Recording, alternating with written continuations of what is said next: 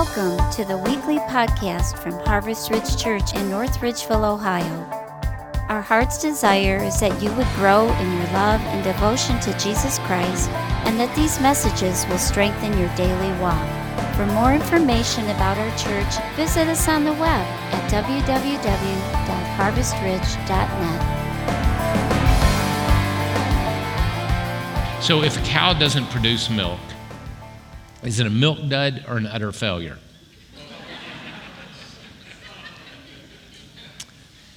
You know, I took a picture of rice the other day, but I had to delete it.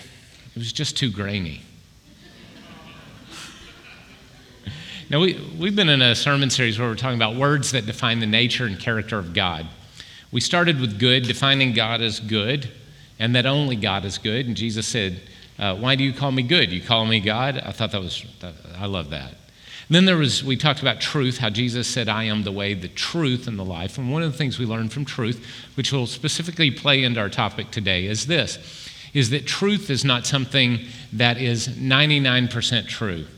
Truth is either 100% true or it's not true. Uh, what Satan did in the Garden of Eden is he mixed a little truth with a little bit of the, uh, he mixed the truth with a little bit of lie, and he wound up destroying uh, two people and eventually us. So 99% truths are not real truths. So God is the God of all truth. The third we talked about was hope and how God is the God of hope. Then we talked about love, how God is a God of love. And remember, we define love not as something that you feel, but as a commitment and loyalty to the best for the person that you love or the object that you love. Not good, they're best. And then holy, we talked about God is holy, separate, and other. And I, that's probably my favorite sermon of the series. And then power, we talked about how God has unlimited and matched power. And today we want to cover a word, but before I give you what the word is, I want to create some tension in the room around the power of words. I'm going to say three words. The three words I'm going to say are going to change the dynamic of this room black, lives matter. Now, would any of us say that black lives don't matter, that they're disposable, they're worthless? But there's a political nature of those words that's drifted into our culture in the last year or so. Yesterday, I was teaching uh, some ministers, and, and there were three black ladies in our group, and so I just, you know, used them as a little bit of prep for my sermon, and I asked them what they thought about those three words. And and they express some discomfort with what those words have come to mean. So, a simple phrase brings tension regarding justice and injustice. So, the day I saw, it was May 27th, I woke up in the morning and I saw the video of Derek Chauvin with his knee on the neck of George Floyd. And I posted on Facebook that morning. This is what I posted. There is no excuse for what happened to George Floyd. My heart is broken for him and his family. My anger calls for justice. But since I am not God, I won't assign motives. But what I saw in the video was wrong. Amos 5:24. This past week, a jury handed down the sentence of murder to Derek Chauvin for what he did to George Floyd. And then I heard people celebrating the fact that Chauvin was guilty, as if it brought justice. And I question one thing no matter what happens to Derek Chauvin, Derek or George Floyd is still dead. So justice is incomplete no matter how we respond. This past week, there was a 16 year old girl shot in Columbus. She was swinging a knife at another girl. An officer shot her. Was the officer justified in his shoot? Did he even consider for a second the color of her skin? What would have happened if he hadn't shot her? Would nothing have happened, or would there have been a murdered girl? See, these are questions that cause us tension, and I wanted to talk about this, but I didn't want to go too deep, so I stopped it there.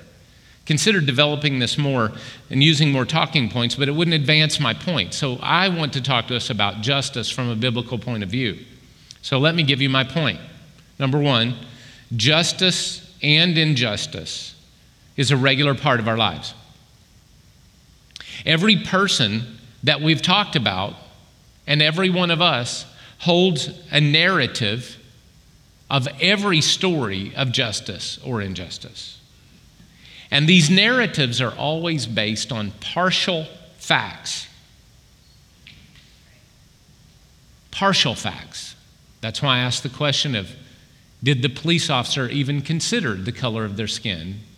What would have happened if he hadn't acted in Columbus this week? You don't know. I don't know. So, our longing for justice can never fully be satisfied on this earth. It's in every single courthouse around the nation. It's an image somehow that looks like this. And it's the image of Lady Liberty, our Lady Justice. And she's recognized by the sword in her hand to mete out punishment on those who have broken the law, and by the scales in her hand that weighs the truths of one side versus the truths of the other side. But every one of these has a blindfold on Lady Justice. And I understand why it's there. It's meant uh, to be a statement that a person is not to be judged according to how they appear, but according to the facts presented in the case. So there's no prejudice in the view of the parties. But the problem is, is that Lady Justice has a blindfold on. So therefore, Lady Justice can never truly know all the facts because there's only one in all of creation who doesn't wear a blindfold, and that is God Almighty. All the rest of us have filters and blindfolds. And that leads us to our text today. So, when we move from the discussion of our longing for justice to what the scripture says about justice, I'd like for us to embrace Deuteronomy chapter 32, verse 4, and I'd like you to stand to your feet in honor of God's word. I thought of several different verses to give as a text here. Try to make these things easy for you. I want you to remember them. But uh, this one's a little longer. It says in the passage, A faithful God who does no wrong. God does what? no wrong. Upright and just is he. So we're going to use those last four words, or those last five words together. Can we say them together? Upright and just is he. Could you say it one more time? Upright and just is he. So, Father, I pray that today, that as we talk about justice, that we would keep in mind that you are upright. There is no sin in you. There is there is no wrong, there is no shadow of wrong. For you are morally pure in all your ways, O God. And because you are morally pure in all your ways, you are upright, and that allows you to be just. We thank you, God, that we can trust a God who is morally pure in all his ways and all his thoughts, but yet is completely filled with understanding regarding all of all our ways and our thoughts. And we thank you that we can trust your justice. Amen. Now, before you're seated, would you turn and give somebody a big smile today? Everybody needs a smile when you come to church. If you're online, here's a smile for you. There you go. So, three statements I want to make about justice today is number one, God is the only source of true justice. God is the only source of true justice. Scripture reveals language that declares God's nature is to be just. His nature is justice. 2 Thessalonians 1 6 says, God is just.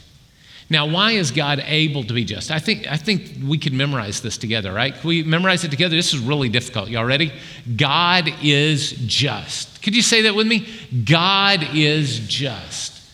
So, who is the only just being in all of the universe? Well, God is. How is God able to be just? He is the only source of true justice because in Hebrews chapter 4 verse 13 it says nothing in all of creation is hidden from God's sight. So everything in God's creation is revealed to him. Everything is revealed. Nothing is hidden from God. He is not like Lady Justice. He is just on all fronts. Everything is uncovered and laid bare before the eyes of him to whom we must give an account. Now, some things, some statements about this God's justice and his ability to see. God sees and understands everything. So he sees everything. He sees your past, he sees your future, he sees the attitudes and motives of your heart. He is not limited by time, so past, present, future, and is in his eternal present. He sees and understands why you do things. What are the motives behind what you do? He also sees all the facts, not just part of the facts. Is anybody like me that my wife goes to yell at me occasionally and I, you know, why did you do that? And I'm like, well, because, and I tell her about 90% of the story, not the 10% that incriminates me. Anybody ever been there? Notice how we do that. We do that all the time when we're telling stories. We tell most of the story, but not all of it, because there are parts of the story that do incriminate our motives. And that's part of the problem with the justice system, and that's part of the problem with our longing for justice, is that we are even hiding some of our own motives while we're calling out God for injustice. Hmm. And God knows also, you ready for this? The intentional and the unintentional outcomes of every situation. God knows the intentional and the unintentional outcomes. All right, so story how, about how God knows what the outcomes are going to be. There was a guy named Joseph. You might have heard of this guy, right? Joseph was his dad's favorite son because it was born to the wife he loved. So Joseph gets a special coat Dad buys him a special outfit. It's a coat of many colors. Y'all remember that story? So he's special. He's got all these 10 other brothers, and these 10 other, he had another one later, but we'll not talking about him. But the 10 other brothers, they're out in the field, and, and Joseph had had a dream, and he told them, I saw all my brothers and the stars bowing down to me. So he goes out to the field one day wearing a special coat to check up on his brothers. He says, What you guys doing? And they said, Well, here comes that dreamer so they took him and they took his special coat and they tore it and they put some blood from a goat on it and they threw him in a pit. And when some Midianites came by, they sold their own brother in slavery to the Midianites. Now, how many of you think that Joseph in that moment had a right to crave for justice? He went from the favored son to the son who was now a slave being told what to do and pushed around with all the slavery. He arrives in Egypt, and as a slave in Egypt, he uh, spends some time taking care of his master's house. Then one day, the master's wife comes to him and says, Come to bed with me. And he runs away, once again leaving his coat. There's the lesson Joseph should learn is be careful what clothing you wear. Anyway, he leaves his coat, and Potiphar winds up throwing him in prison and all he did was the right and moral thing, and he goes to prison. So now Joseph has done the right thing over and over and over again, but he keeps getting unjust and painful things happen to him because of his moral compass. How many of you think that's enough to make him mad? Would you be upset about that if you were sold as a slave and then you were thrown in prison for doing the right thing? So he's mad. It's unjust. Things are wrong. And then, through a series of dreams, God elevates Joseph to the second most powerful person in all of Egypt. And he now has control over a famine that's coming, and he stores up food. And in the storing up of the food, when the famine hits, people become come from all around to buy from Joseph, and his brothers actually come to buy grain. The very ones that sold him into slavery now are kneeling before Joseph. And Joseph now has the power to enslave them for what they did to him. But what does he do? He says this You intended to harm me, but God intended it for good to accomplish what is now being done the saving of many lives. So, although Joseph had the right to want to enact justice on his brothers and the power to make it happen, he chose instead the path of mercy and restoration. Second thing we need to know about justice is God acts according to true justice. God acts according to true justice. Now, sometimes we question the statement. Anybody ever been in a situation you're like, God, if you were really powerful, you'd do something about this? Now, maybe you're going through a divorce. Maybe you don't want it to happen to you. Maybe you lost a job. Maybe, I don't know, maybe you had somebody you love die way too young. And you're mad at God for God not acting properly. I want to tell you, you're in, you're in great ground. You're, you're in good company. You know why? People throughout the Bible have asked those questions of God and gotten mad at God, and God doesn't have a problem with you getting mad. He has a problem if, when He's trying to help you work through the answer, you don't listen. But He doesn't have any problem with you getting mad at Him and asking Him. So, anyway, in the book of Job, there's a guy, if you've ever read Job, Job lost a lot, right? And one day he lost, you know, his family and he lost his kids and he lost his wealth and he, then he wound up losing his health and he's, you know, scraping his sores and he's just not a happy guy. And, and he accused God in Job chapter 27. He says, uh, As surely as God lives, who has denied me justice. So he's complaining at God about a lack of justice. So God answered him. How did God answer him? Did God explain everything that was going on? No, God said this. It's in Job 38, verses 1 through 4, and the next several chapters are really great. He says, When the Lord spoke to Job, about, to Job out of the storm, and he said, Who's this that obscures my plans with words without knowledge? Brace yourself like a man. I'm going to ask you some questions, and you're going to answer me. You're talking to me about my justice? Let me ask you a few questions. So, where were you when I created the world? Surely you were there. Surely you told me how to do it. Oh, where were you when I made goats give birth on the hills and sheep? And where were you when, you know, I created like the alligators and rhinoceros or dinosaurs or whatever they are? Where were you? Surely you understand how the stars all got there. Tell me, how does rain form in the clouds? How does a baby form in its mother's womb? Come on, Job, talk to me. Give me all the details. You're so smart. You want to question me. Give me those answers. And Job says, I don't know. And he says, I have heard of you with the hearing of the ear, but now I've seen you with my own eyes. My heart's been open, and therefore I repent in dust and ashes. You see, what happened is this is God asked Job, You want to question me about my justice? Do you know what I know? And if you don't know what God knows, there comes a point you have to trust Him and you need to submit your life to his understanding. There's a second guy that questioned. His name was Jeremiah. Jeremiah, I love Jeremiah. This is my second favorite verse in the Bible on justice. This is number two right here.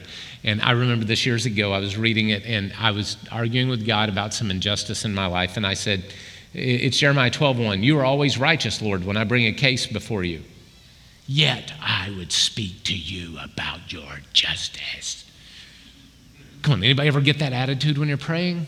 If you don't, you might not be praying because you haven't wrestled through the pain in your own heart unless you're willing to talk to God about the pain in your heart. So here he is. He's saying, God, I'm going to talk to you about your justice. Why do the wicked prosper? Why do they live at ease and I have to suffer? I get thrown in wells. I get mistreated. I get chased everywhere. This isn't right, God. Why do I have such a bad life and they get it good? Nobody's ever prayed like that, have you? So, what's God's answer? I love his answer. It's down in verse 5. You ready? If you've raced with men on foot and have worn you out, how can you compete against horses? And if you stumble in a safe country, how will you manage in the thickets by the Jordan? What? That's God's answer? God, you're not just. Well, if you've run with men and you're not one, how are you going to beat a horse? What does that mean? Come on, anybody ever, everybody ever hear God talk in the Bible and you're like, I have no idea what he just said? Yeah? Well, what does this mean? It means this. You can't take care of beating a person in a foot race. How are you going to beat a horse? And when you're walking on flat level ground, you stumble and fall. How are you going to handle the really rough places to walk? Hey, Job, or I'm sorry, hey, Jeremiah, Jeremiah, you're talking to me about my justice, but you can't take care of your own world. Why are you going to try to take care of mine? You can't handle your own attitudes. How are you going to deal with everybody else's attitudes? Y'all awake? Third one's Habakkuk. How long, O Lord, must I call for help? But you don't listen to me or cry out violence, and you do not save. Why do you make me look at injustice? You aren't right. You're making me live this unjust life. And what's God's answer? Look at the nations and watch. Be utterly amazed, for I'm going to do something in your days that you would not believe, even if I told you. And then he says this I am raising up the Babylonians. And we know what the Babylonians did. They destroyed all of the people of Israel and destroyed Israel and took them captive. Do you know what God's saying there? You're talking to me about my justice, but you're not going to like the measures I've got to take to fix it.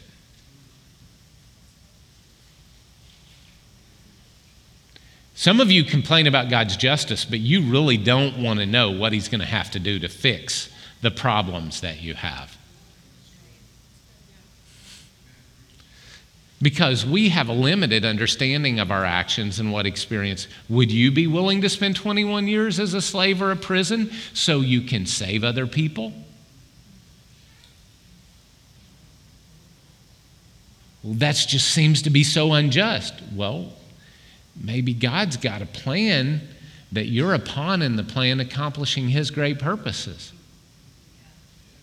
Would you be all right if your life was lived nothing more than something to make everybody else's life better? Now, before you get saved, God loves you and He wants you and He's seeking you, but after you give Him your life, then He gets to use you however is best for accomplishing His purposes. So, why do we long for justice? Why do we do anybody in the room ever said something like, that's not fair? That's just not fair. Where, where did you get the idea that life is to be fair? Do you get it from nature? Let me see. A female praying mantis kills her partner after mating. Is that just? I would be dead by now. One baby, that's it, out, you know? How about the lion? The lion who sneaks up on the, the cute little gazelle that just gave birth, and when the cute little baby drops, baby gazelle drops out, the lion goes over and eats the baby gazelle. Is that lion wondering, why am I so unjust? How about twin baby pandas? You know, if a panda actually has twins, if that actually happens, every single time the mother will take one and let the other one go away and starve, push the other one out and starve the other baby to death. One baby they take care of, the other they don't. Do you think that panda has a moral dilemma about, about that? Why then do you have moral dilemmas? What's different about you than praying mantises or pandas or lions? You are made in the image of God. And because you are made in the image of God, you struggle with matters of justice because there is a seed of godliness in you that God put in you, a hunger for justice. And the simple fact that you want it is a recognition that God has a part of His image placed in you. But that image is broken because we live it from a sinful point of view. Because our longing for justice always is justice for me, not justice for you. Let's say I really, really, me and Carl Etheridge, Pastor Carl, we got in a fight. Let's say we got in a fight, and I'm 70% wrong. And 90, smart aleck. See, here we go. This is how it goes. Anyway, I, let's say I'm 90% wrong, and he really comes back with me and he calls me a, a stupid bully who pushes people around or something, and I get my feelings hurt. Do you know what I want? I want justice on him. You know what I'm not praying that day in my prayers? Oh God, give me justice for me being wrong. When was the last time you ever demanded God be just to you for your wrongs? That's never happened. See, that's the brokenness of sin's nature because God wants justice for all his children. And if God truly gave the world what his justice required, we'd all be destroyed. But God chose to withhold his just judgment to offer us compassion. In Isaiah chapter 30, verse 18, the scripture says, Yet the Lord longs to be gracious to you. Therefore, he will rise up to show you compassion. Why will God show you compassion? For the Lord is a God of justice. God wants to give you compassion because He is a God of justice. This doesn't make sense until we understand it in light of Romans chapter 3, verse 26. God offered Jesus as a sacrifice for our sins upon the cross. He let Jesus die, and He did this to demonstrate His righteousness at the present time so as to be just, to be just, and the one who justifies those who have faith in Jesus. So, what God did in that moment was He fixed the injustice of the world by suffering the injustice for us so that He can bring us into His compassion and mercy because He has paid the penalty for our injustice. So, God doesn't give you what you deserve, He gives you justification from Jesus instead of paying you in justice for your sins. So, what does this mean for those of us that are believers in Jesus? It means that we Christians are to be agents of true justice. We, as followers of Jesus, are to be agents of true justice. I, I hear people all the time talking about the injustice in the world while we haven't fixed the injustice in our world. Quit trying to fix the injustice in culture until you have looked eyeball to eyeball with the injustice in your own heart. Zechariah 7 9 says, This is what the Lord Almighty says administer true justice. How do you administer true justice? You show mercy and compassion even when you're wronged, even when you don't understand, even when you're the one that suffers the injustice. So, there are three requirements for us to live a life of justice. Number one, we must diligently seek the truth. We must diligently seek the truth. Now, remember, truth is God's nature, and when you find truth, you find God, but most of us live with some shadow of lie. There is absolute truth. That absolute truth is God's view on things. Are you getting this? Because God sees and knows and understands everything. God is the only one that has absolute truth. And He wants us to make judgments based on truth, not upon my narrative, not upon my partial truth, or it's my truth. I'm so sick of people saying, well, it's my truth. You have your truth. I have my truth. No, you don't. You have your version of truth. But there is only one truth. I mean, if only there was some place that God revealed to us what real truth was so we could like know what the real truth is. I'm just wondering if there was any place that God would tell us what his real truth is so we could cling to that instead of culture's truth. Oh, Maybe there is a way. Maybe we need to wrestle with these verses we don't understand until we embrace His truth. By the way, I'm going to stand on this. There is such a thing as absolute truth. Because truth by its very nature is absolute truth. And I'm going to stand and I'm going to live my life that God's absolute truth is revealed in these scriptures. And if you don't like that, deal with it because I'm going to love you anyway. And yes, I am trying to convert you to my way of thinking because you're wrong. It's not mean for me to say that. If you're in a house and your house is burning down, I'm not going to stand at the front door and say, Wow, I wish somebody would do something to tell them that their house is burning. It is my job to invade your space to share with you that there is truth that your house is burning and you're going to die. That is loving. That is not hate filled. That is actually loving. And I know our culture says, well, you live your truth, I'll live mine. Don't let them cross. Listen, I can't help it that you're wrong. I'm going to try to convince you there is a better way because I love you and I want God's best for you, not your version of best, but God's version of best.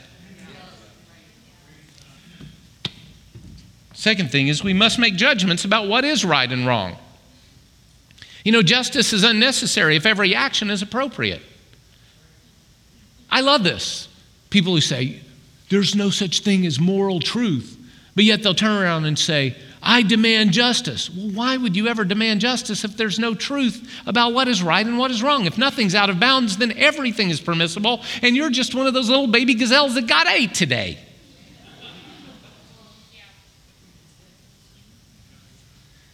We must, as believers, make judgments about what is right and wrong. And I bring this back up again. I was, watching a baseball game the other day, and there was this guy, he bunted the ball. So he laid down the bunt, and then he started running to first base. And as he's running to first base, the catcher comes over, picks up the ball, throws to first.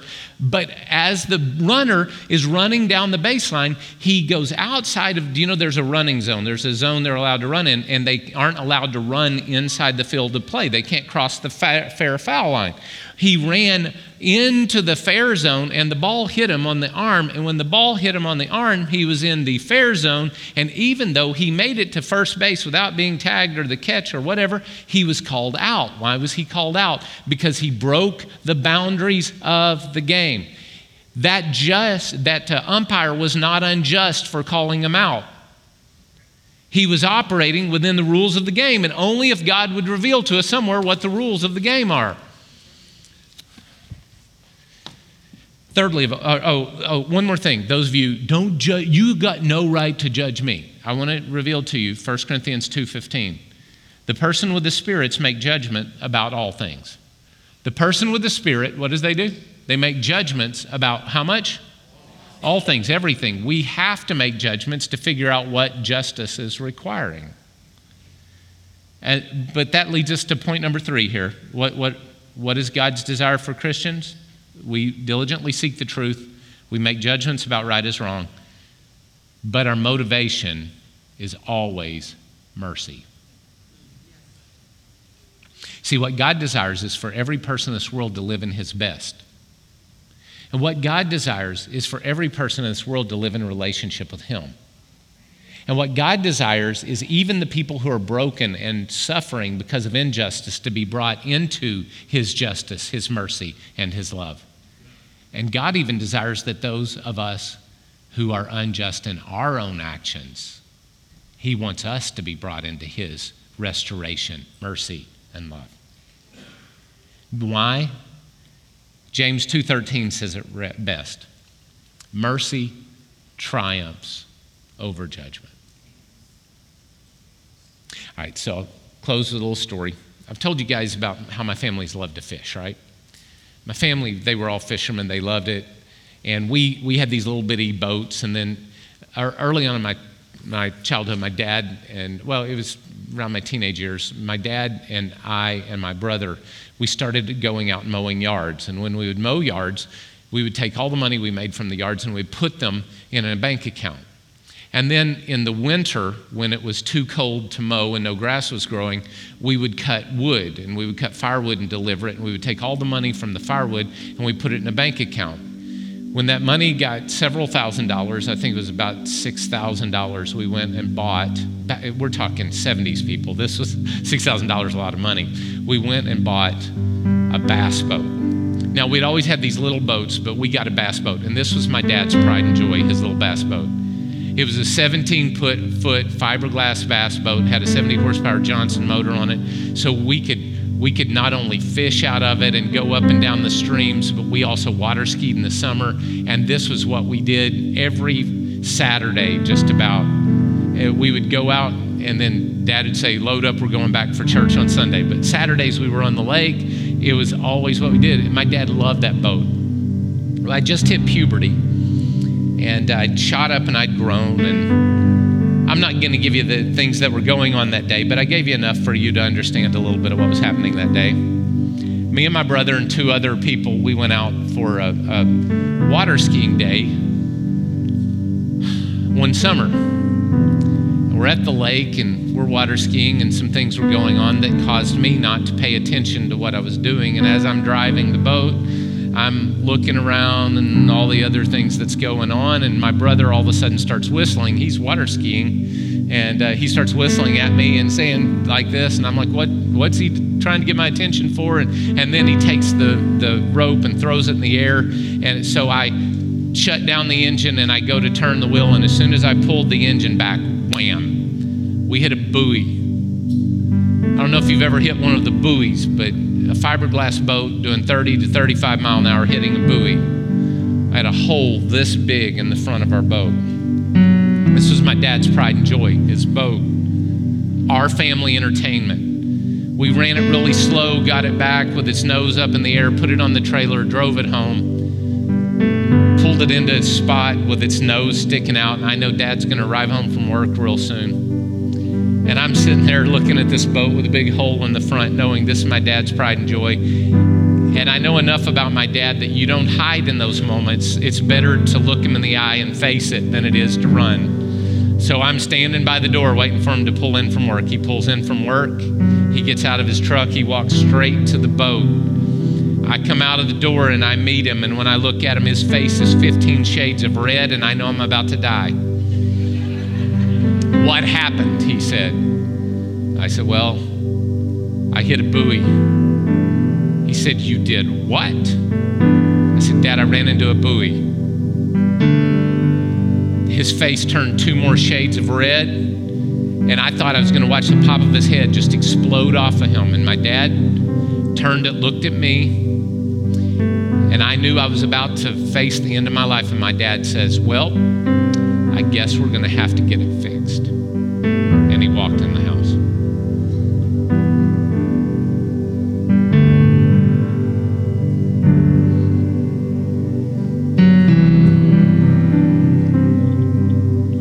My dad died a few years ago. Until the day my dad died, we never talked about that ever again. We got the boat fixed. We used it. There was a discoloration there, but every time I looked at the front of that boat or waxed that boat, I knew what I'd done. But my dad never brought it up again.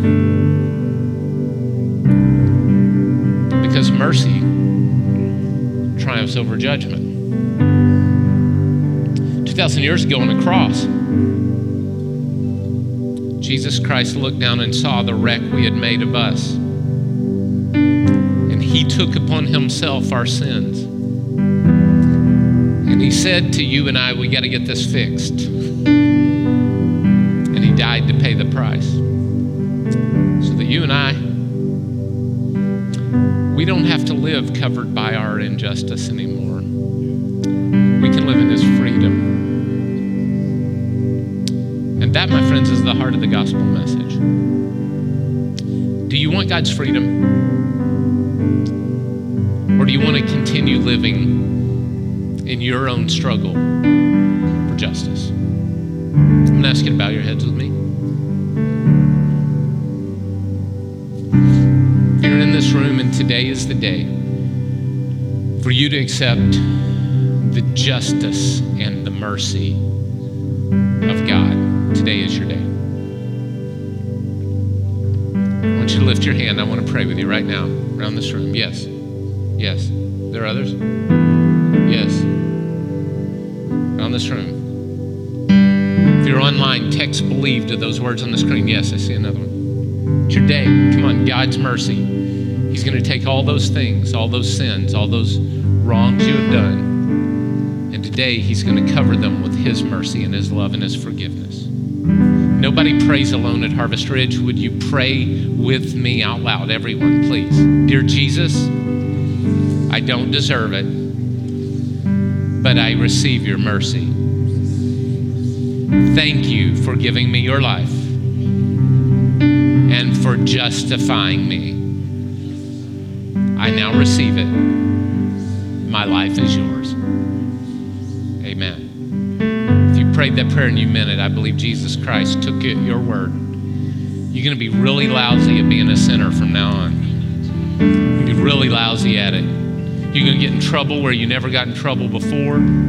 Things that used to work for you aren't going to work anymore. You, your life's going to be totally messed up now because God wants to put you on a path of following Him and living in His best. Because God wants you to live in His justice and to show His justice to the world. That even though you may be right, you would rather have relationship than to prove your rightness. I don't think you heard me. You may even be right, but through Jesus, we want relationship to be restored and for life and hope first. That's who we are as followers of Jesus. Could you stand with me? We're going to sing the song. Actually, I see the kids. You all right if you sing it as we go? Sorry, I talked too long. I do this on a regular basis. If you want to stay and sing this song, you can, but if you want to go get your kids, our nursery workers and kids workers would probably appreciate that. May the grace of the Lord Jesus be with you.